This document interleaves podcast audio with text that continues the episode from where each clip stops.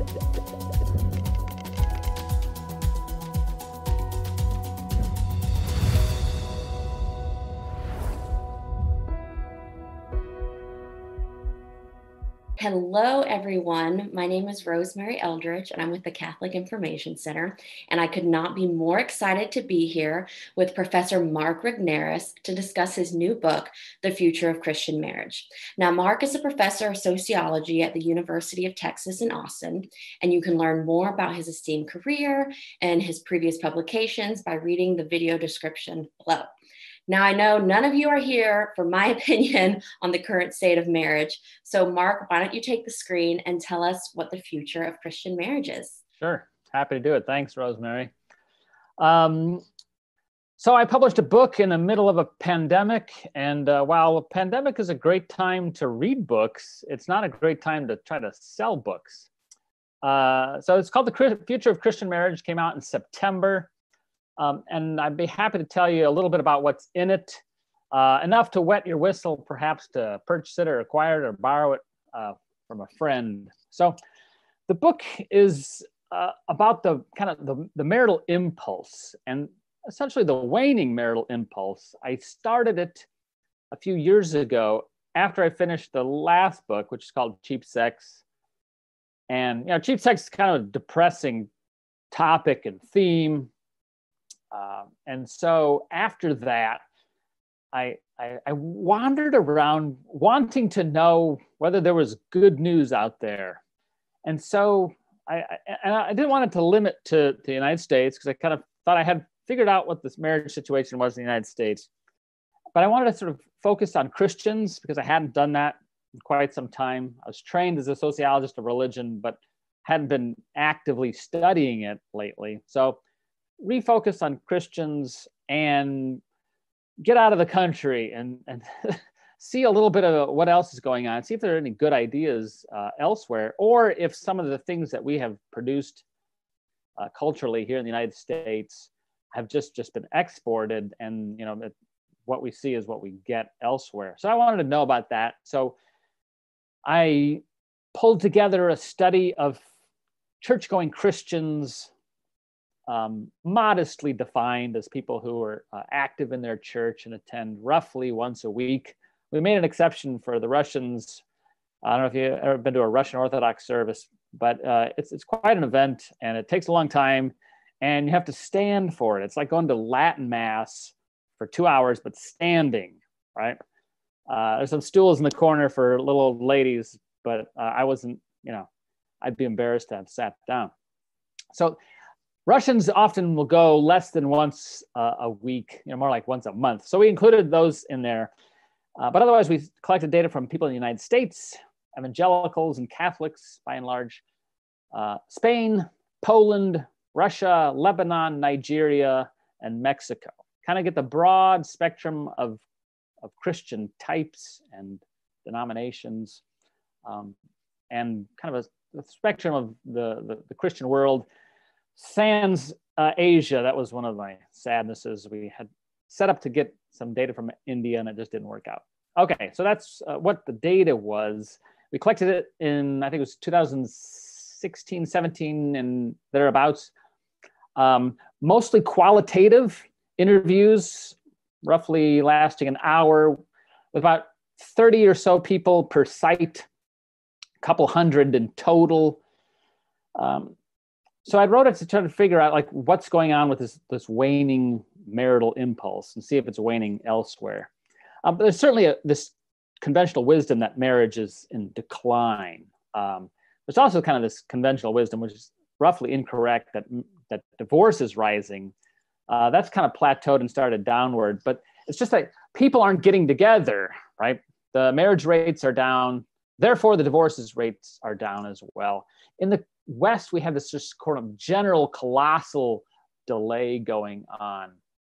Um, probably since around 1980 or into the 70s. I know in the United States, uh, the, the share of uh, adults in the kind of sweet spot of marriage, you know, early to mid 20s, the early to mid 30s, has dropped a percentage point a year for the last 40 years. And it certainly has affected the Christian church as well. Um, in 1965, in terms of Roman Catholics, we were doing nine Catholic weddings for every 10 funerals. Uh, you know, but you only bury one person and you marry two. So it was a net gain. 965. Nine, uh, fast forward to 2017, that ratio had dipped down to 3.7 per 10. So 3.7 weddings, marrying 7.4 people, uh, but burying 10. So it's, it's we're at a, a, a status of net loss uh, consistently. Um, but I make a claim in the book that it's not that marriage has radically changed, although people think it has, right? I'll, I'll, I'll go into detail here though, uh, about like what has actually changed about it. I don't think the institution fundamentally operates differently. What people expect of it may operate differently. Uh, so I make the argument that it's not so much changing as it is receding, right? Fewer people want it in an era of increasing technology, distraction, entertainment, gender equality, and secularization. I mean, we're just kind of um, voting with our feet, walking away from it, stalling it, um, saying, "Ah, oh, we can we can get around to that later." So why is marriage slowing? Okay. I, I, I make the argument in the book, uh, in consonance with other sociologists, that it's not so much that that marriage itself fundamentally works differently in our lives but that we think about how to enter it and when to enter it with a very different set of, uh, of lenses now. Uh, Andy Cherlin, professor of sociology up the road from, from you all uh, in, in Baltimore at Johns Hopkins, makes the argument that uh, we now think of marriage as capstone, right? That uh, it's kind of like a reward for a well lived young adulthood that's a, a pretty good change away from thinking of marriage as a foundation, right? The kind of thing like you enter it in order to accomplish adult life together. Uh, it's not that nobody does that. I mean, i have been to a couple uh, weddings this summer, scandalously in person, uh, where, wonderfully so, where the bride and the groom are, you know, 22, 23 okay, fresh out of college, as I was 27 and a half years ago. So uh, they're obviously they're entering kind of this foundation. They're going to experience life together. The difficulties, which you know, when you're 22, is going to be sort of you're not going to be rich unless you're being underwritten, which most of us aren't.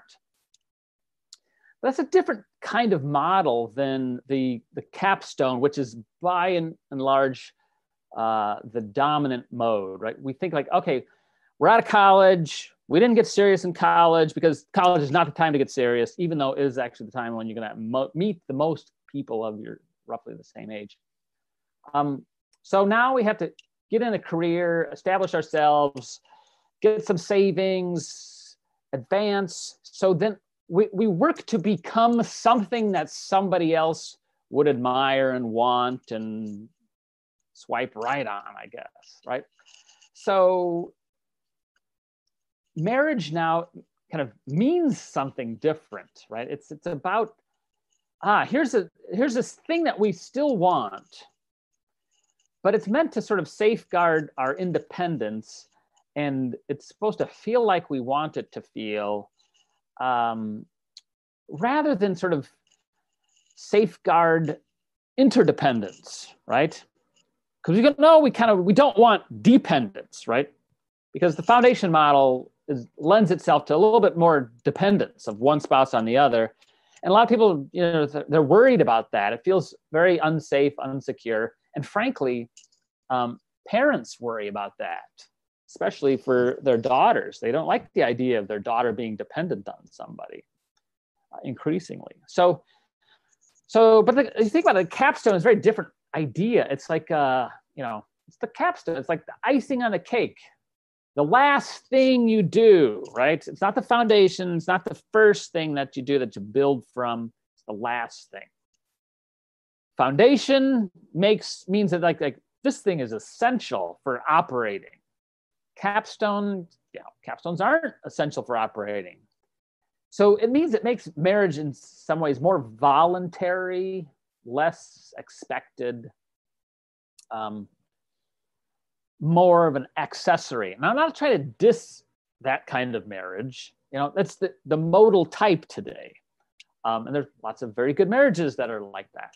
Uh, but I'm just saying, we think quite a bit differently about marriage today than we used to, in part because of that. However, um, sociologists and economists will also sort of look at this and say, uh, now, you know, people just don't marry until they, they're financially ready, right?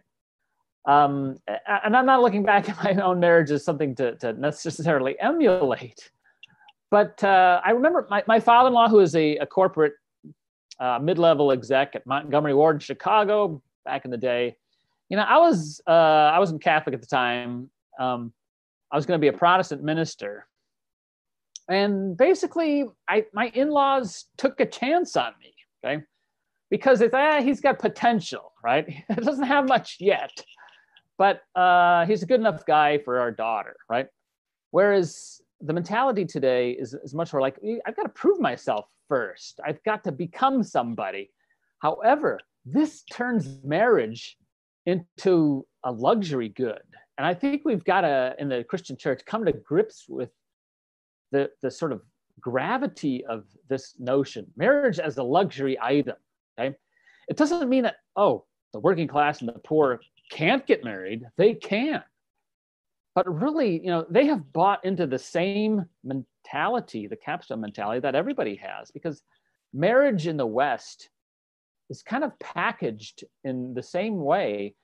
Frankly, whether you are Christian or not Christian, uh, whether you're rich or poor, educated or less educated, people kind of have in mind what it ought to look like and feel like and if it if the conditions aren't ripe for that then they'll say well i, I don't think we can do this.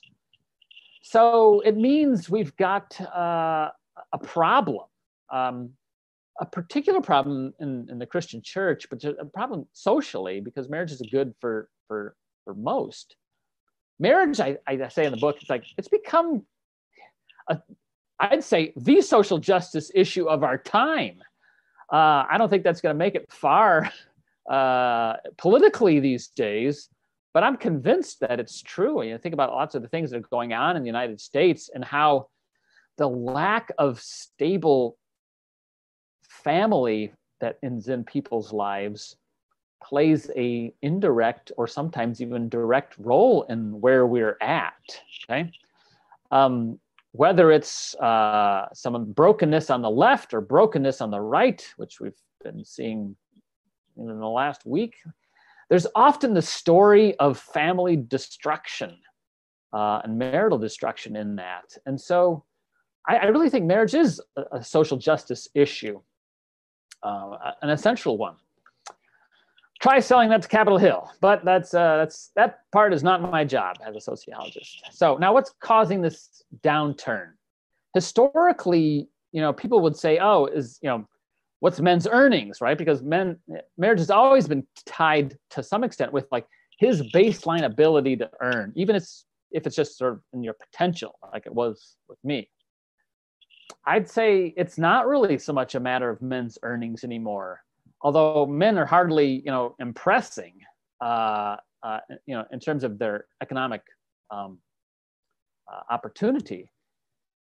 But it's not just that, it's that we have added lots of other things to what we would call marriageability. I mean, marriageability is like, you know, once upon a time, it was can he farm and will he uh, treat her well? Now it's like there's there's a lot of requirements to this. You know, we hear a lot more lately about sort of political requirements, like I could never date a Democrat or I could never date a Republican. Like there's all manner of things personality fit etc religious fit um, our standards have changed and they have risen in part because um, women no longer really need to marry right so i talk about marriageability marriageability largely was applied to men Uh, now it's more of a two-way street. What do what does he want? What does she want? And does the other person fit that? So we inhabit now this kind of atmosphere of what uh, uh, an old Harvard sociologist back in the 30s, uh, Carle Zimmerman, called uh, atomism, uh, A-T-O-M, atomism, like sort of a radical isolationism. Uh, COVID era can kind of reinforce that. You know, some of us are almost isolated by personality, so it didn't bother us that much. But uh, socially, it's like it's it's a major problem not to be around other people.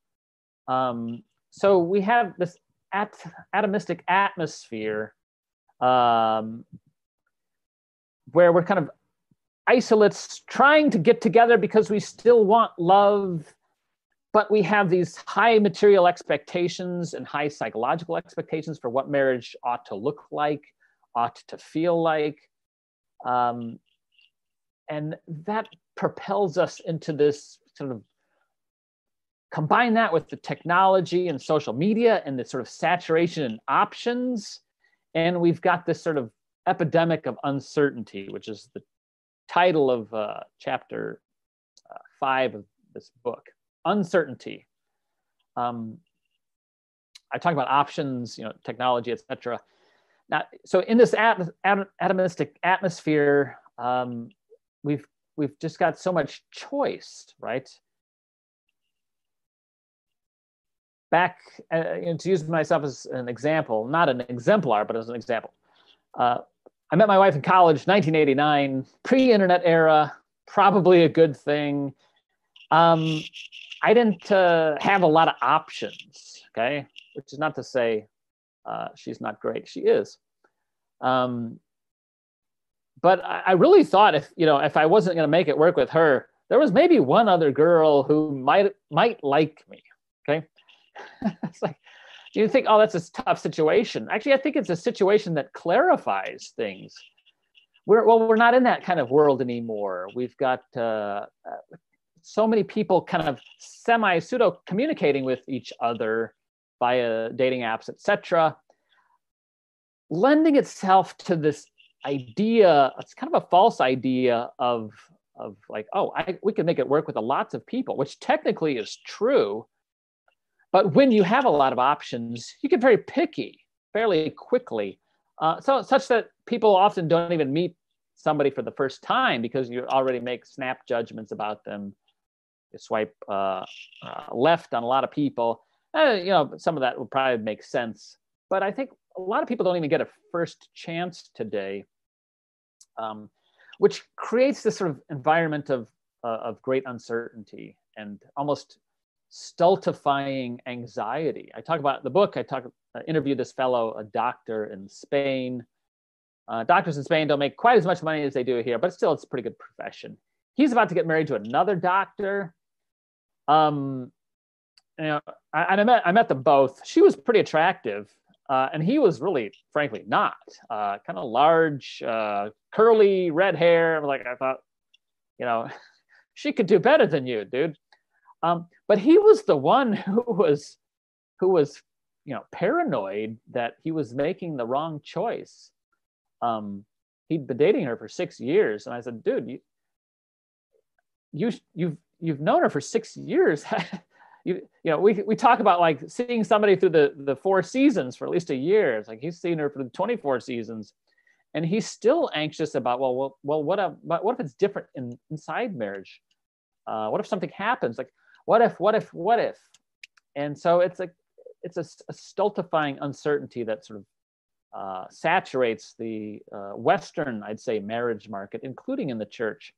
So it makes delay more of this sort of seemingly rational response to uncertainty than acceleration.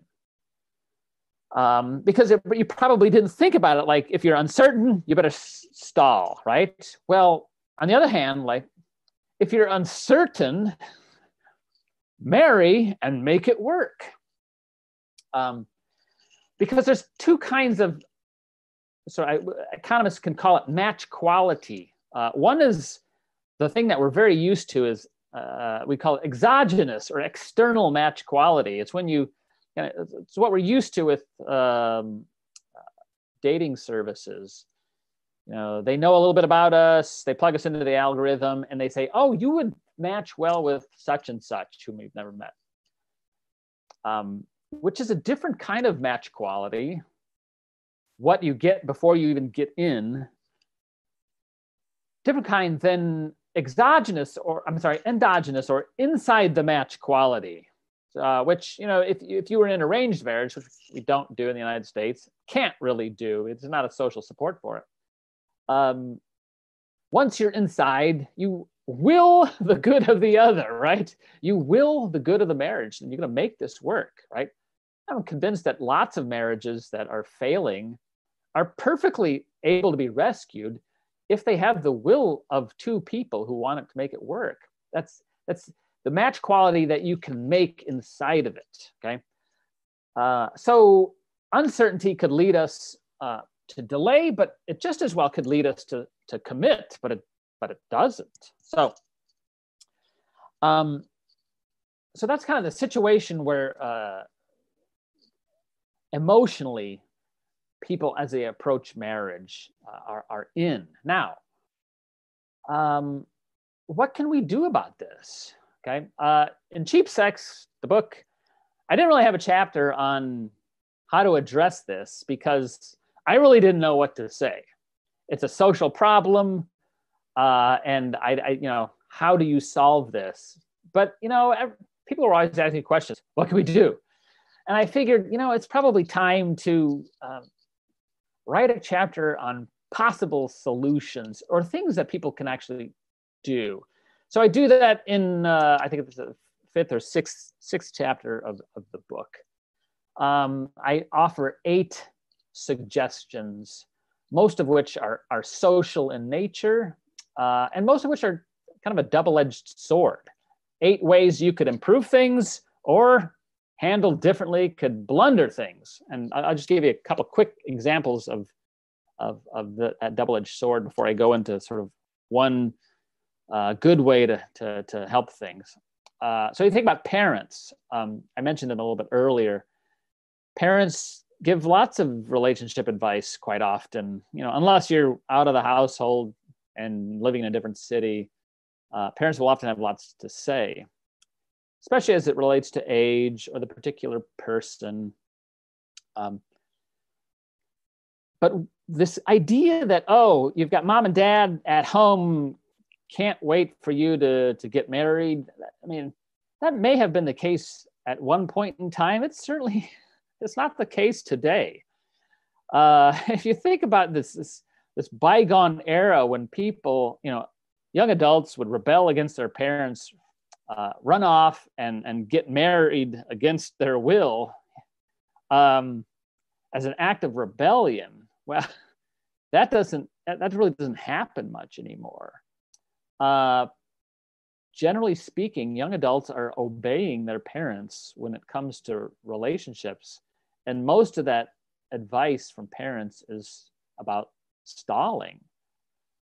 So uh, it's a double-edged sword. Parents can can make introductions to for their children. I, mean, I, I I'm a big fan of taking out the intermediary of the the the the the, uh, the electronic intermediary.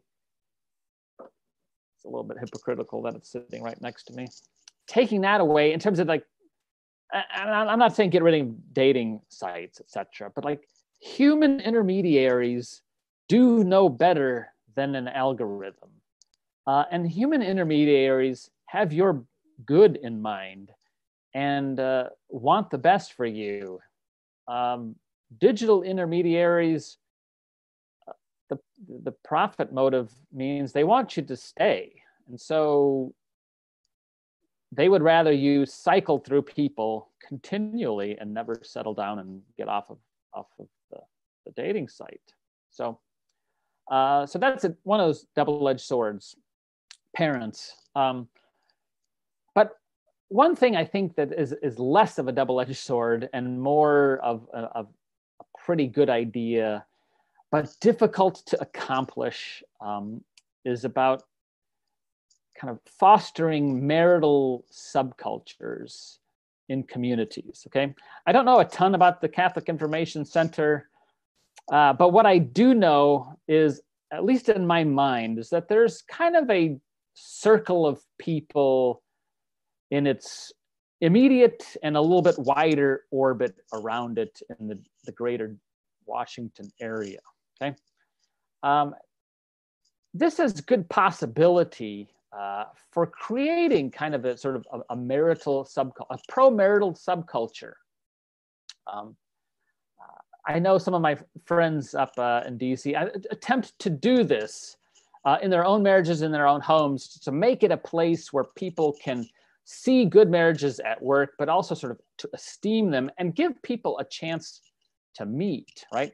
One of the things I talk about in the book uh, is that it's difficult to meet somebody in a very large church, like say an evangelical megachurch or a very large parish.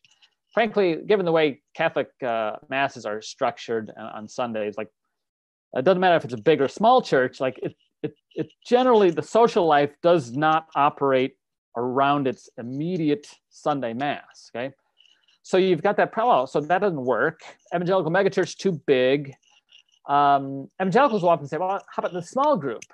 The problem with the small group is it's it's too small, right? There's not enough people, and people are always sort of weirded out about dating somebody in the small group because you know if it doesn't work out, which it you know numerically probably won't, um, then you've kind of screwed up the dynamic in the small group. Becomes awkward, and somebody's got to leave. So people don't really like to date in small groups quite often uh, you're certainly taking a risk.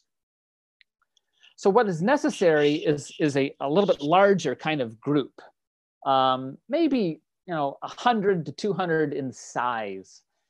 Uh, that's the kind of thing that um, has the chance of kind of creating a, sort of a, a marriage-friendly subculture. I go on, on in detail in that chapter about uh, talking about John Paul II and his sort of loose network that was called the Środowisko that operated in Krakow that kind of circulated around him as he was a parish priest and then as he was archbishop. And that, you know, he had uh, affection and it's hard for that, same group of people. Not that there was any membership in it, but it's like you kind of knew if you were part of that group. Translated loosely, according to George Weigel, who describes it in his book, into environment or milieu. It was about creating a subculture uh, a social environment wherein marriage was not the point, but it was kind of an, a fairly normal byproduct. You know, it's a web, a web of persons that revolved around uh, Karol Wojtyła, from whom they received spiritual education, direction, and friendship, right? Friendship is kind of like essential in this, right?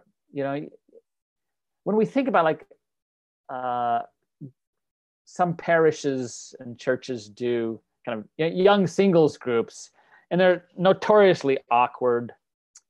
Um, in part because the purpose is to meet. And I think that's probably not ideal. The purpose should be more faith focused, and the purpose should be to meet.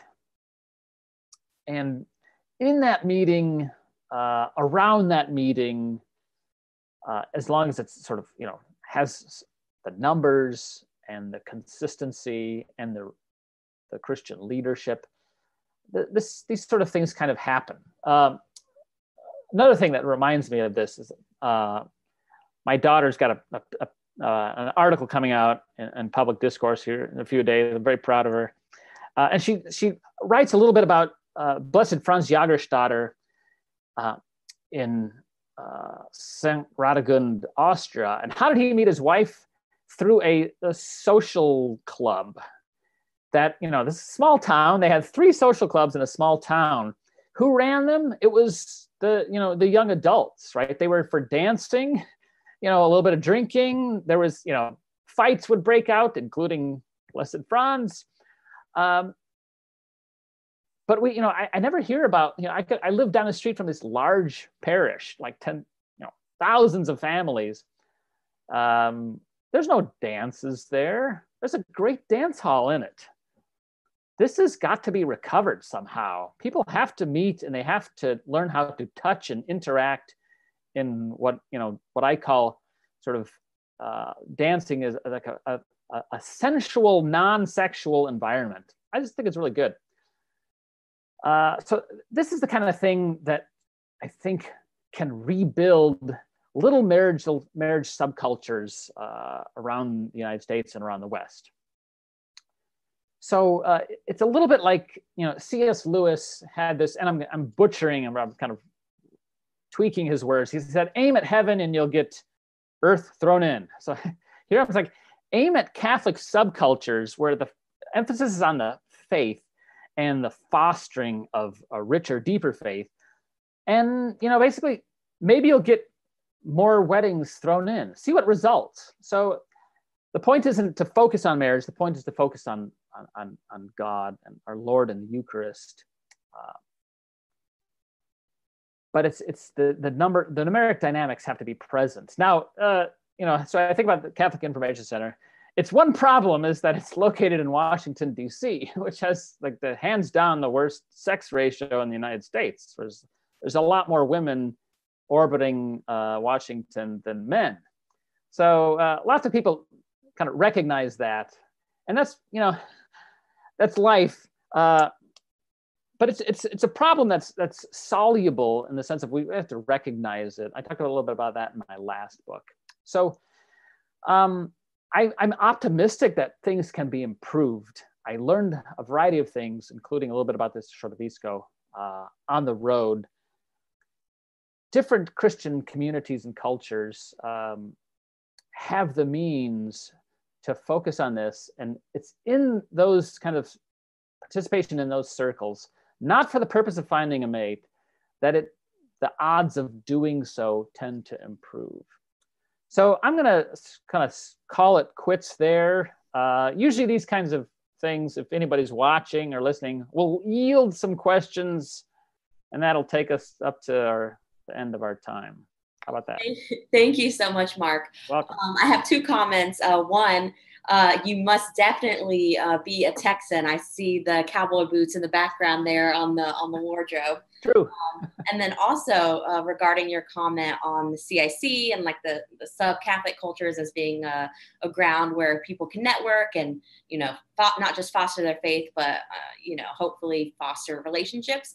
Um, we have had this happen at the CIC on multiple occasions, Good. including with the Leonine Forum. So it is great to see, you know, the fruits of the Spirit that way. Um, is, is awesome. So uh, we do have some time for some questions for the audience. We've had a lot of people email some stuff in.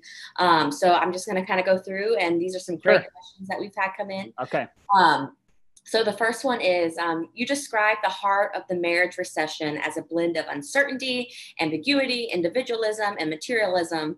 How do you see this as relating to the crisis of trust that young adults seem to be experiencing?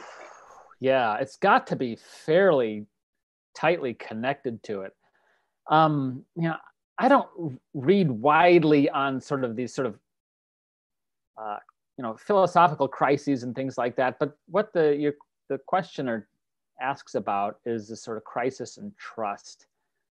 And uh, the, moment that word came out of your mouth uh, you know i'm reminded of sort of our, our political crises which fundamentally uh, i think is is part it's probably centrally about a, a crisis of mistrust of americans that have in each other which is just uh, you know it, it, breaks the heart to, to know that like we we expect um, something well less than the good of us and from other people. So yeah it's a you know well, you know people have had their hearts broken but like i think this fundamental mistrust around our, our neighbors etc has to do a lot with our, our growing isolation but it's also you know centrally related to brokenness that has happened to people in their in their in their family lives. Um, the divorce rate, you know, climbed twice in the 20th century. I should say surged twice. It surged after the Second World War, but before the baby boom, essentially, and then plunged quickly. Um, and then it surged in 1970 with the advent of no fault divorce. And it never really went back down until fairly recently. Uh, and the legacy of that is, is really tough on kids. Um, we see the effect of, of, of, this. I mean, I, I call it in the book, the parental divorce as uh, uh, the gift, so called, that keeps on taking. Because if your parents got a divorce, like, and then you get married someday, like, A, it's much more difficult for you to sort of trust another to get married. Um, but they've shown you how to leave. And so your own divorce risk in the National Study of Family Growth uh, is always higher than 50%. And it's always higher than the divorce risk of people whose parents did not split from year one of your marriage. So people talk about, oh, half all marriages end in divorce. Well, that's not true. Um, it's overall, it's less than that, 40 something percent. But it a lot of it hinges on like well what have you seen in your own life so those who have seen it work i mean uh, our, we have three kids and I, my wife and i can bicker with the best of them uh, but they've seen us you know the, the, the heart of the marriage is not at risk. They just get tired of us you know barking at each other sometimes. So but it's a secure place for them as it ought to be. So I think you're the person who asked that question is, is on the money about trust. Um, our next question, um, I think, is a great kind of follow up question um, to what you were just talking about. Um, so, in your book, you note that as relationships become commodified, they are far more uh, um, apt to be considered disposable.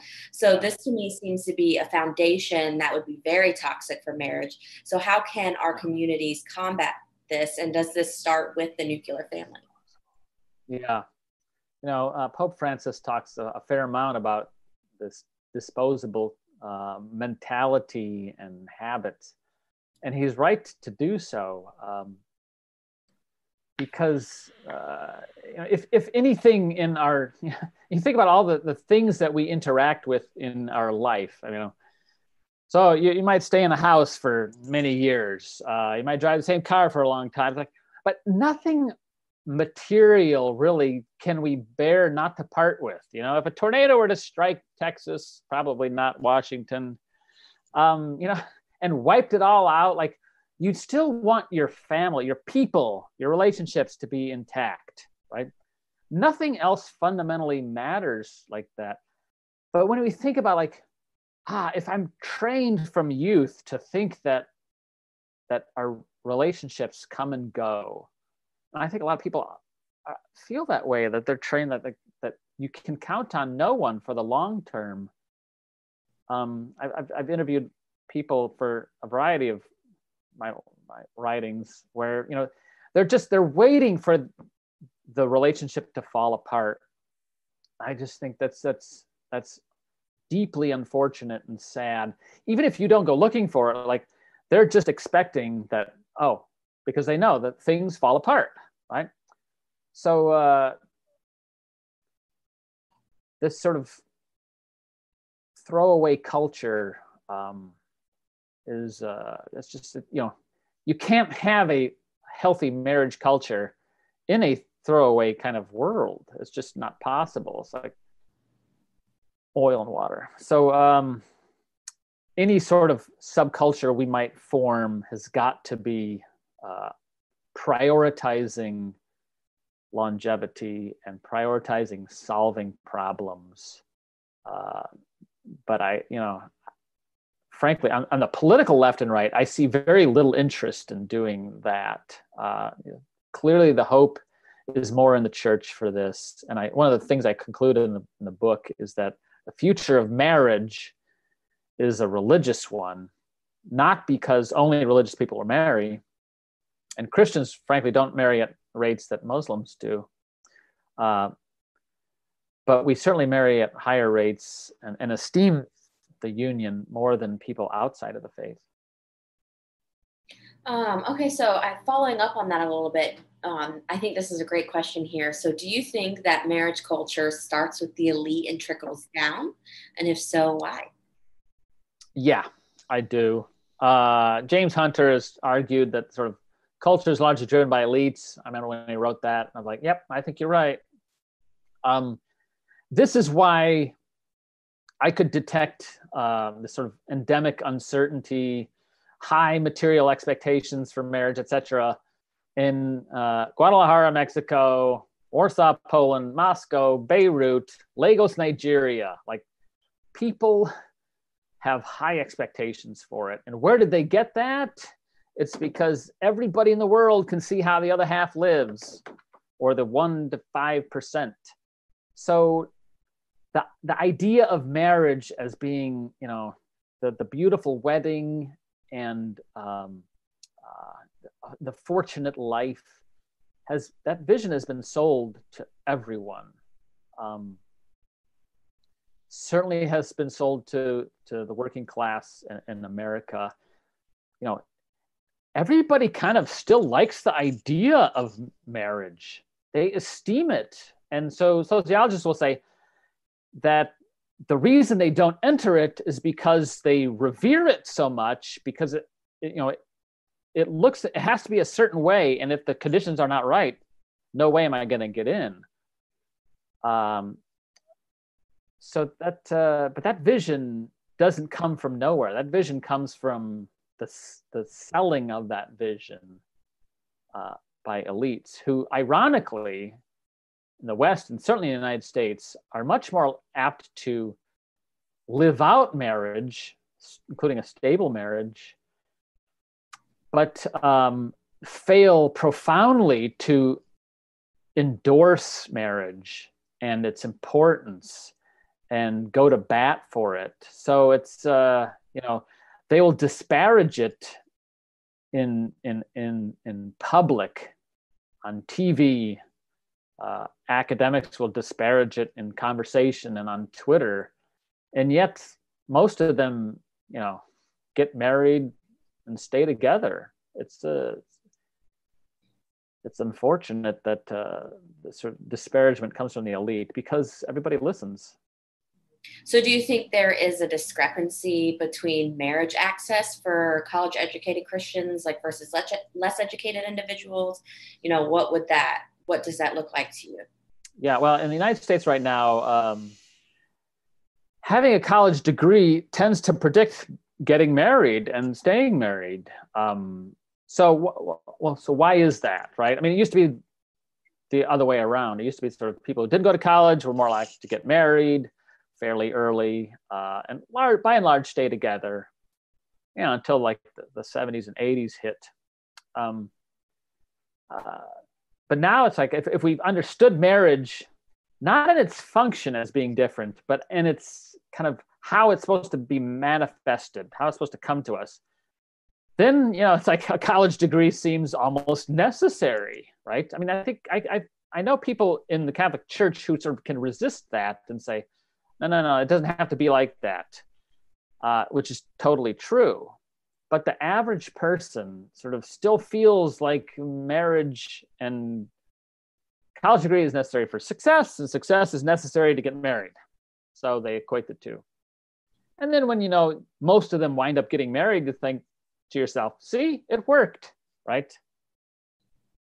Even though it's not really particularly relevant so these mile markers that you're talking about, like college or financial stability, do you even think that they're necessary? I mean, they they they are good things. It is good thing. They are good things.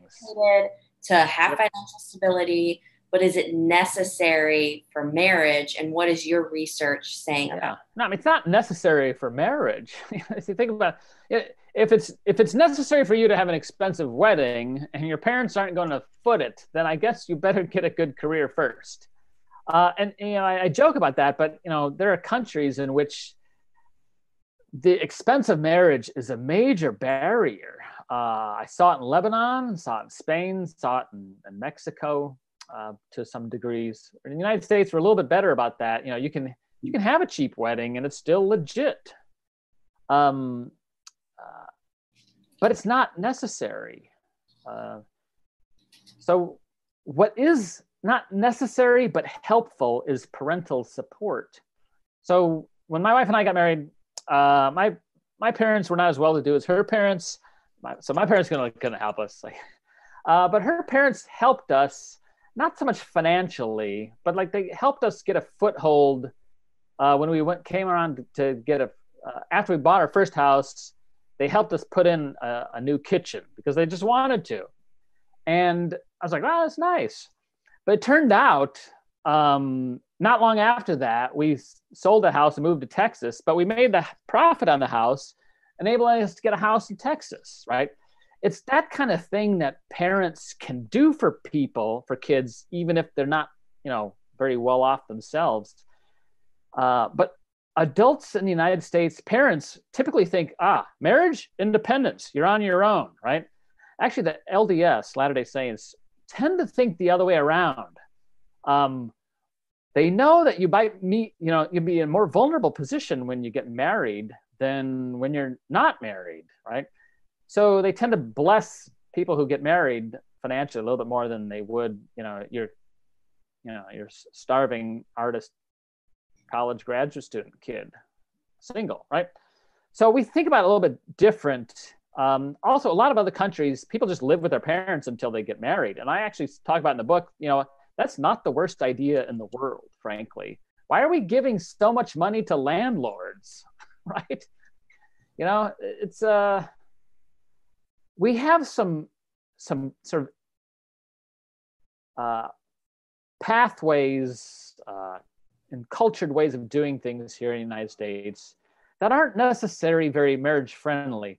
Functional for the economy, perhaps, I get it. Uh, functional for independence, but you know, there are times when I think, you know, the American economy just runs on uh, cars and home construction, uh, not so much on sort of the, the uh, I should say, house construction, not so much on the, the on what matters for making a home.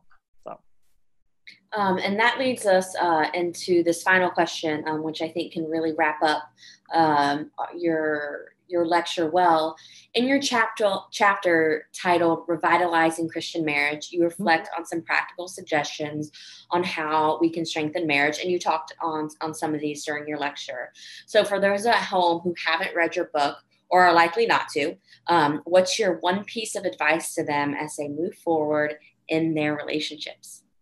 One piece. So. Uh it would be different kind of pieces of advice for different people in different statuses. Like, so if they're already in a relationship, um, you know, I, I think of young adults in relationships. I my my questions are often, uh, hin, you know, revolve around you know where is this thing going, uh, and you know the nice thing about you know being a student of this, I have no problem with asking strangers or near strangers in relation like what are your intentions here boy?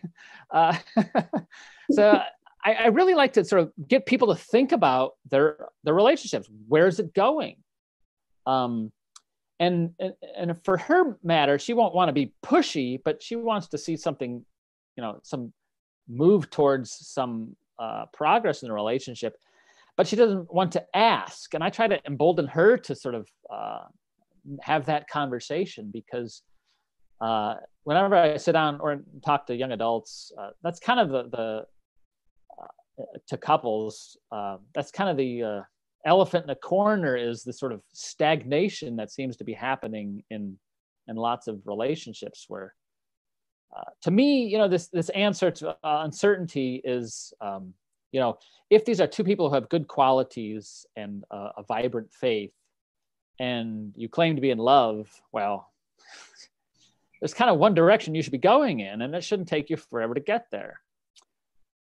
Uh, it's not as simple, of course, for people who are not in relationships, um, but who wish to be. And uh, my my my heart is with them because if people feel a vocation to marriage, I think it's uh, the church's responsibility, not the priests, but the church's responsibility to help move them in that direction, to help help them locate somebody. now that somebody may be different than who you thought it was. Uh, one of the stories I talk about in the book, this uh, young woman from Guadalajara, she just stopped looking for people who were like the quintessential person she thought she was, you know, going to find, and started looking for people with a little bit different qualities. Uh, and then she actually found someone, fell in love. Uh, and I think that qualities meant that you know he wasn't the most attractive guy, but he had you know a good work ethic and uh, a respectable faith.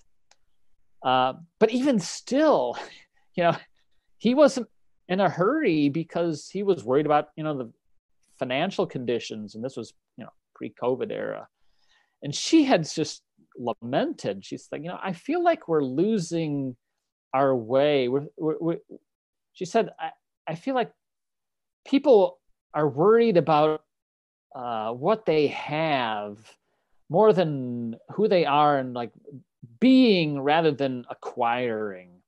Uh, I, I, totally think she was onto something with that. Um, and I, I, I, honestly hope that you know they managed to to to make it happen. She was confident that it, they would. Uh, so we who are married have to be working actively on behalf of our friends who are not, but but wish to be. And I think we can be part of that. So. Stay married too. yes, give good examples. they don't have to be perfect examples. They will not be perfect examples. Uh, give examples of endurance and problem solving because that's important. Mark, thank you so much. That was a really insightful um, conversation. Um, you know, really I want to personally thank you for taking the time and you know picking this career choice and this you know vocation that God called you towards, not just marriage but your career path, um, and for bringing this really important conversation to light um, and for offering the solutions that you do. So for those at home, please you can purchase this book. Um, you can call us at the CIC. You can get it on Amazon. Um, I encourage you to read this. It's got a, t- a wealth of knowledge in it, very well researched, um, and then some practical um, solutions as well. Thank you again, Mark, and have a wonderful evening.